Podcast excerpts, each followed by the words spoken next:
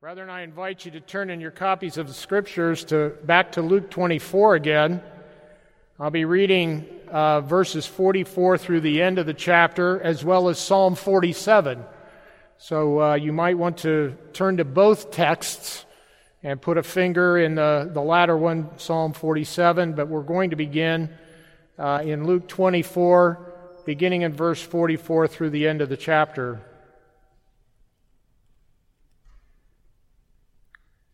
Luke chapter 24, beginning in verse 44.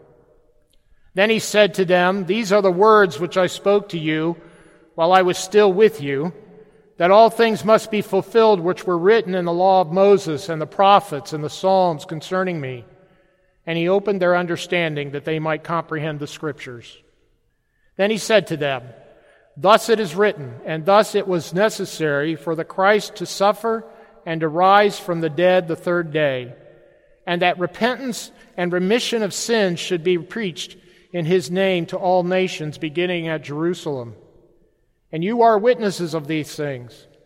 Behold, I send the promise of my Father upon you, but tarry in the city of Jerusalem until you are endued with power from on high. And he led them out as far as Bethany, and he lifted up his hands and blessed them. Now it came to pass, while he blessed them, that he was parted from them and carried up into heaven. And they worshiped him and returned to Jerusalem with great joy and were continually in the temple praising and blessing God. Amen. And now from Psalm 47. I'll give you a moment to turn there. Psalm 47.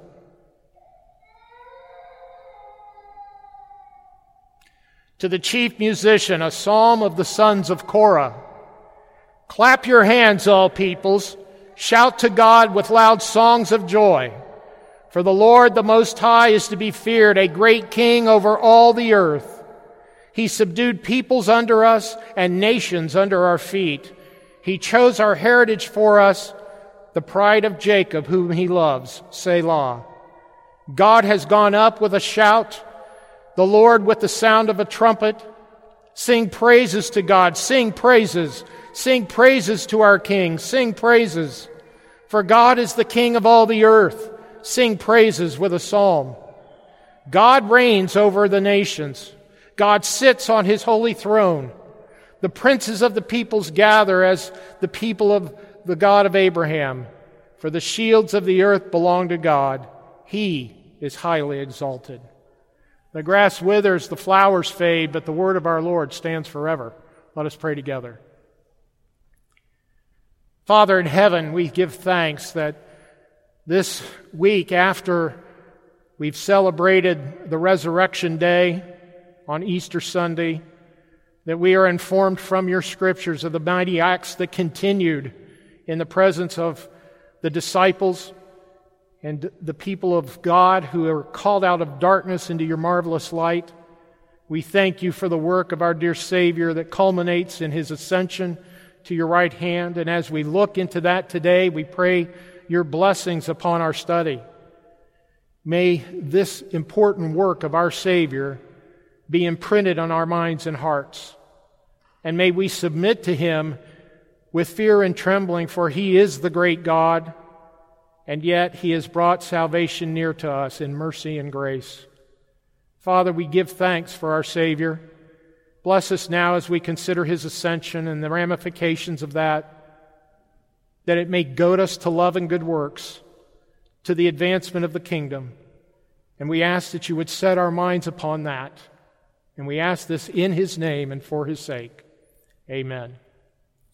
Well, brethren, my title today doesn't appear in the bulletin, but the title is The Ascension.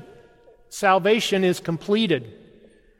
Uh, 40 days after the resurrection, our Lord ascended from this earth to the right hand of the, the Father. And during that 40 day period, he spent a great deal of time with his disciples. He had eaten with them, he had instructed them as to their continued work.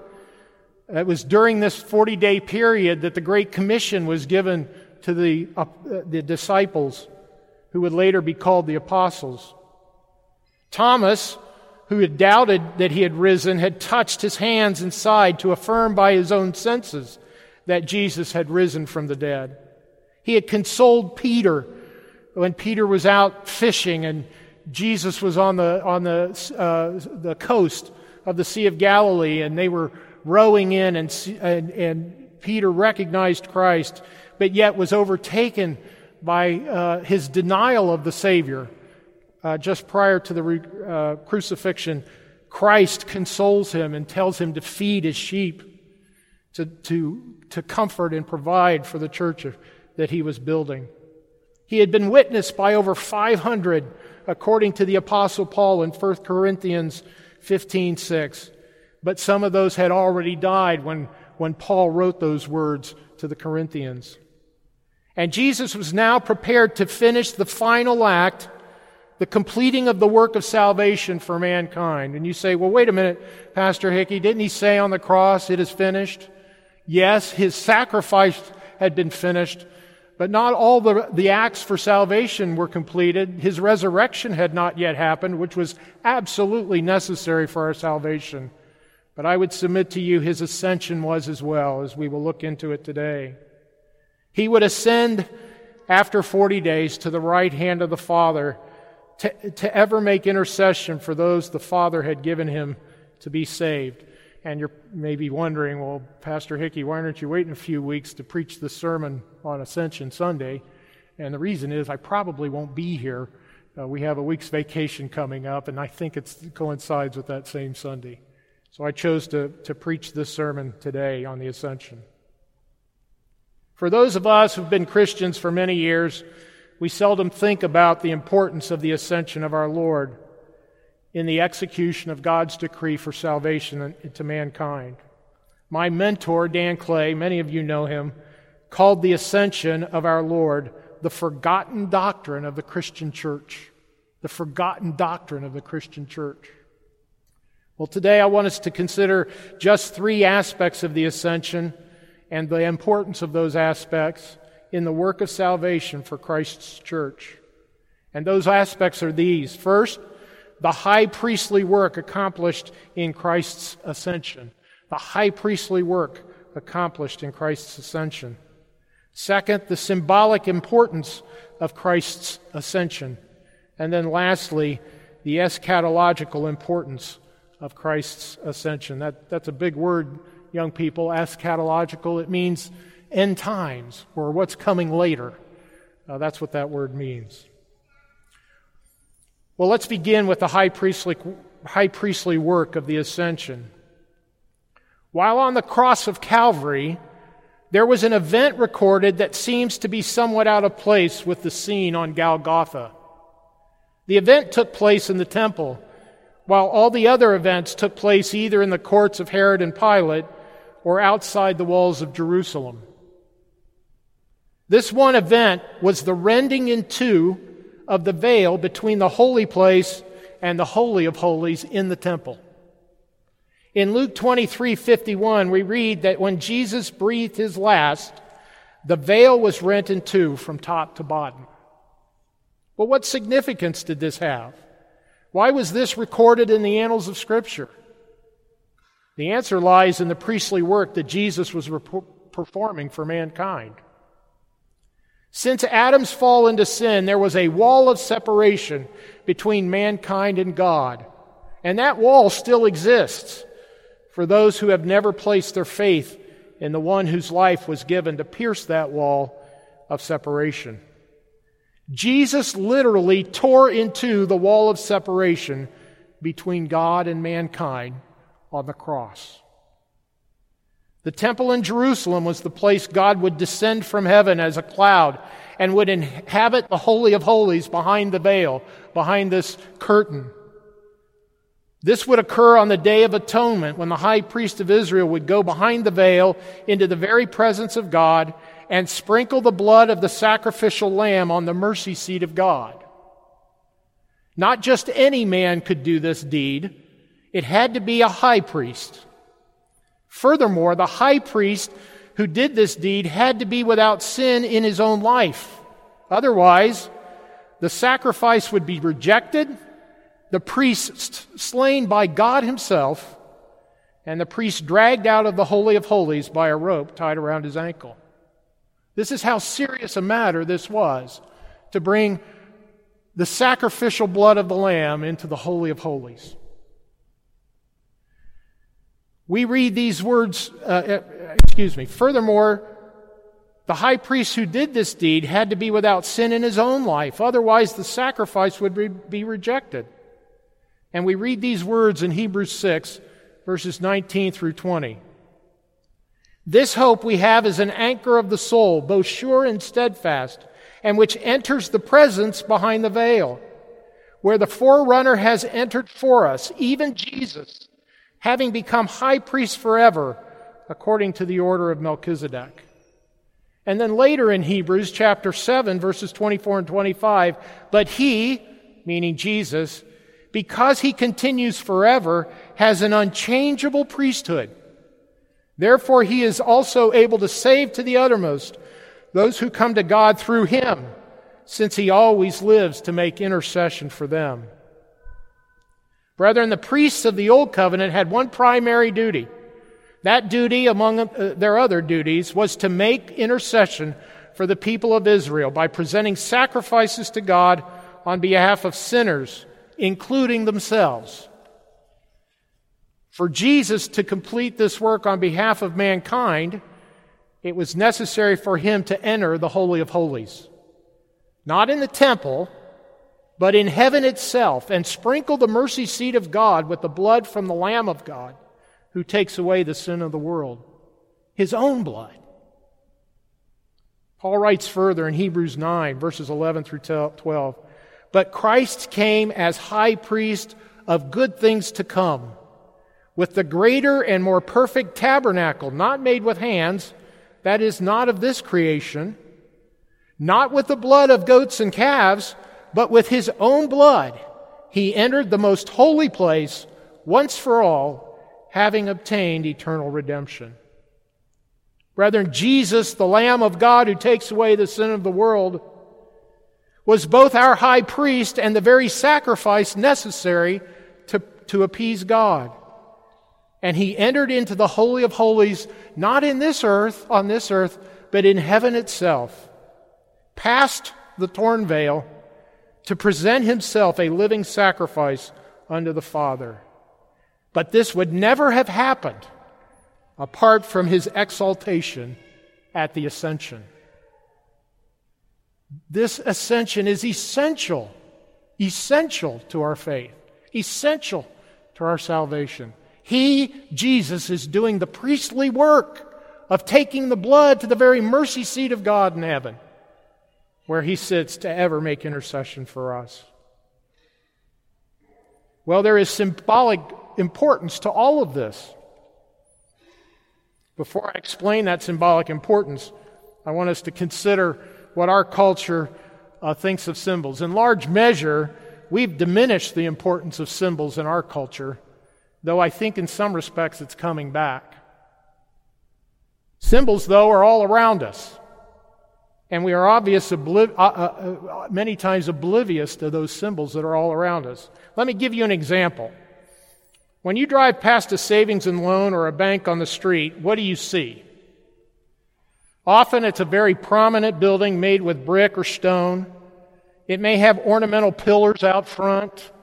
It's very, very nicely appointed, isn't it? It's obvious that a great deal of money was spent to construct that edifice and this is all symbolic. It was constructed to exude prestige as well as safety and security. It's a symbol of where you ought to put your money. It says nothing about the, the, the, uh, the fidelity of those who are running the bank, but the symbol is all around them. This is an important place. Maybe I should have my money there. Similarly, Trademarks for products are symbols of what those products are supposed to engender. Who here does not know what the trademark is for Nike or Apple or IBM? We all know those things. Those images pop up in your mind when I even say them, don't they? These are symbols that are, are trying to portray something. And where does this need for symbols come from? Why do businesses or governments? We have symbols for our government, don't we? A flag, the eagle, music, the national anthem, etc. Why do businesses or governments or churches even use symbols? Why do they use symbols? Brethren, it's because we are made in the image of God, and God uses symbols. He uses symbols to teach us things, to seal a promise to us. He uses all kinds of symbols in the church. And so we, being in His image, we use symbols as well. I'm not saying symbols are bad, some of them can be. But most symbols are beneficial because they speak to something else. In the Old Covenant, God required the first fruits of the harvest each year to be given to him. This he called a tithe, the tithe of the first fruits. This was both an actual but also a symbolic tithe. It was to teach the Israelites the indisputable principle found in De- Deuteronomy 8:18 and that is that God is the one who gives you the power to get wealth. God is the giver of all good things. It is also to symbolically show to Israel that blessings come from God because He is the author of blessings. The first fruits are to be given back to Him, the one who's provided it. Now, I want you to consider Paul's words from 1 Corinthians 15, verses 22 through 28. Listen particularly to the, to the references to first fruits. But now Christ is risen from the dead and has become the first fruits of those who have fallen asleep. For since by man came death, by man also came the resurrection of the dead. For as in Adam all die, even so in Christ all shall be made alive. But each one in his own order. Christ the first fruits, after those who are Christ at his coming. Then comes the end, when he delivers the kingdom to God the Father, when he puts an end to all rule and authority and power. For he must reign till he has put all enemies under his feet. The last enemy that will be destroyed is death. For he has put all things under his feet. But when he says all things are put under him, it is evident that he who put all things under him is accepted. Now, when all things are made subject to him, then the Son himself will also be subject to him who put all things under him, that God may be all in all. Brethren, Jesus is not only the firstborn of many brethren, he is the first fruits of salvation. It is he who enters the heavenly places in his resurrection body that has been promised to those who put their faith and trust in him we too will have resurrected bodies as he has one. And where he is, the body he inhabits, the life he enjoys are the symbolic promises we have as joint heirs with Jesus Christ. Because he is in heaven, he is the first fruits of salvation. Because he is in heaven, we too will follow him there.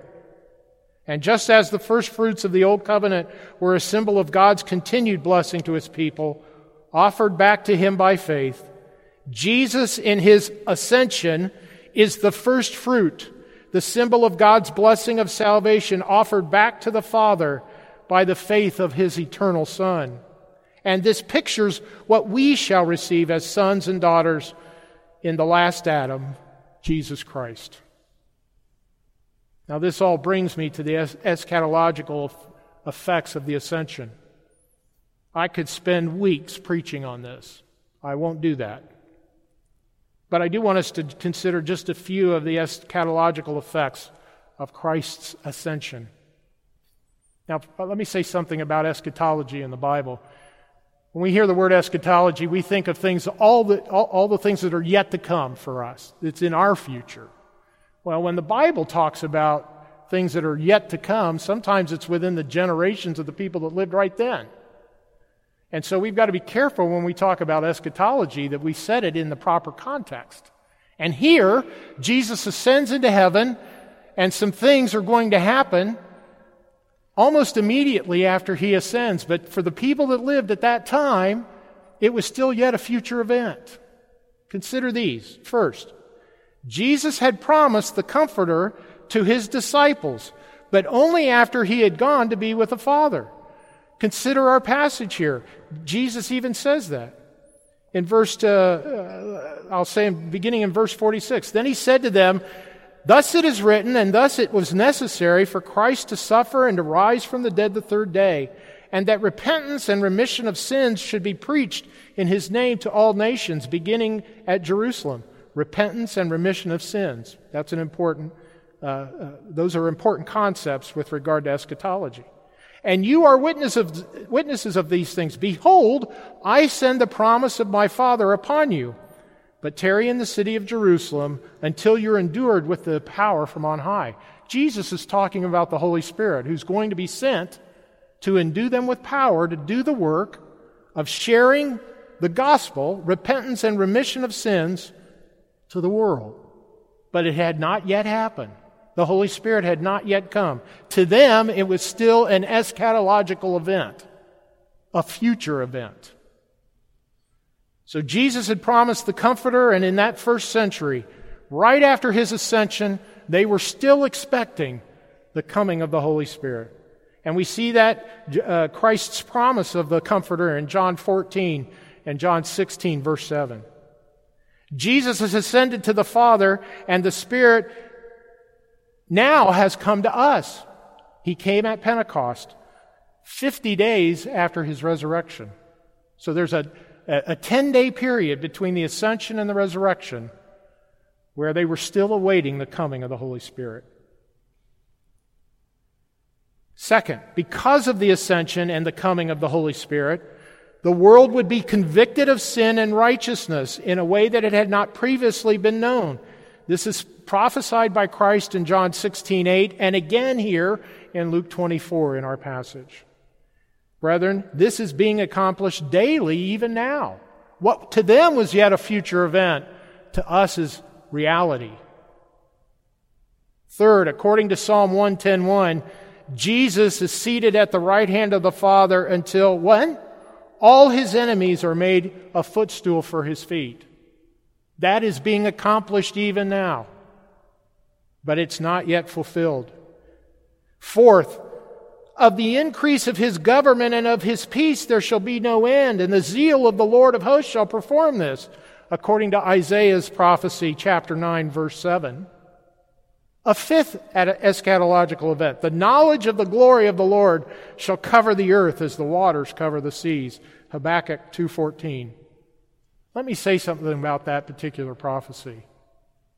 In some respects, it's accomplished. The, the excuse me, the knowledge of the glory of the Lord shall cover the earth as the waters cover the sea. Do you know how it's been accomplished in our day? Through the internet. The knowledge of the glory of the Lord expands everywhere in this world. Now, I suppose that there are some mountaintops where you may not get a connection. Now, I'm not real savvy with these kinds of things. It's possible, though, I think, that you could get a satellite connection even on those mountaintops.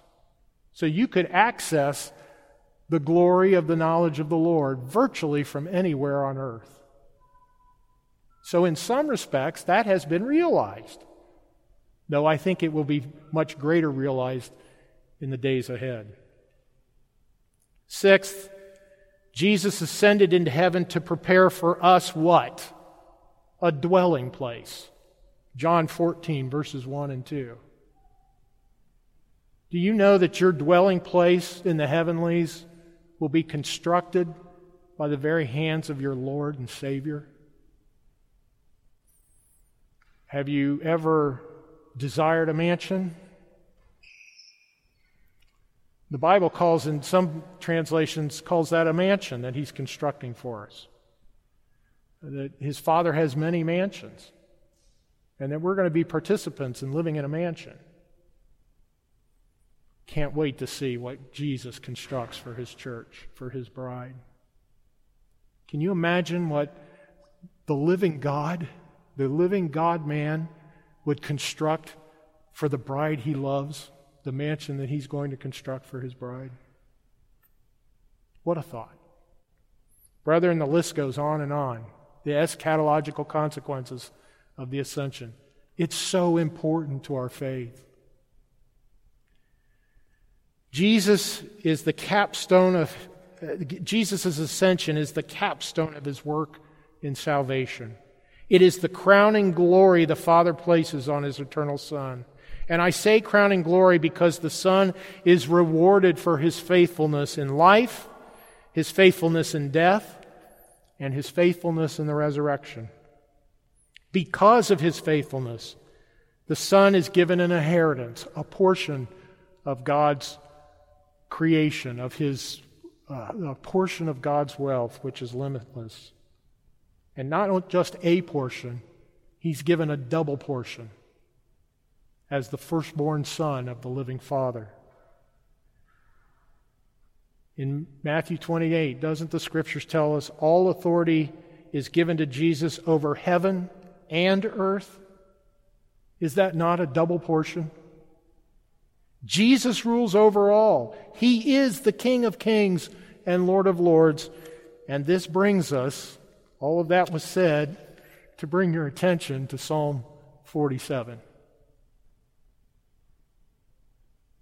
This is a prophetic psalm. Remember in the passage in Luke 24, all had to be all had to come to fruition from Moses, from the prophets and the psalms that had prophesied about the work of Christ.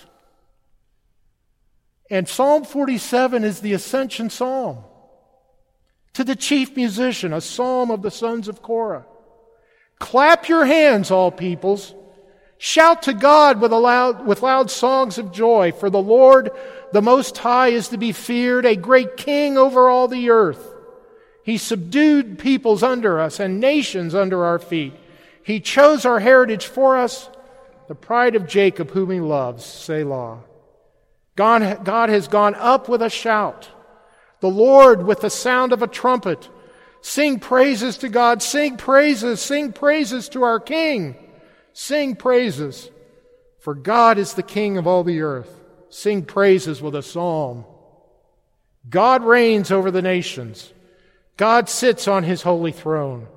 The princes of the peoples gather as the people of God, the God of Abraham. For the shields of the earth belong to God. He is highly exalted. Adulation, the singing of praise, shouts of joy, the blasts of the trumpet. These are the actions of a people who have seen their king coronated. These are the actions of the people redeemed by the blood of the ascended Lamb. This is the response of the kingdom of God to the ascension of the Son. He, Jesus Christ, is exalted on high. He rules over all. Of the increase of his government and of his peace there shall be no end, and redemption has drawn nigh unto us. Brethren, rejoice in Jesus your Savior. Rejoice and give praise, for he has ascended to the right hand of the Father. Let us pray together.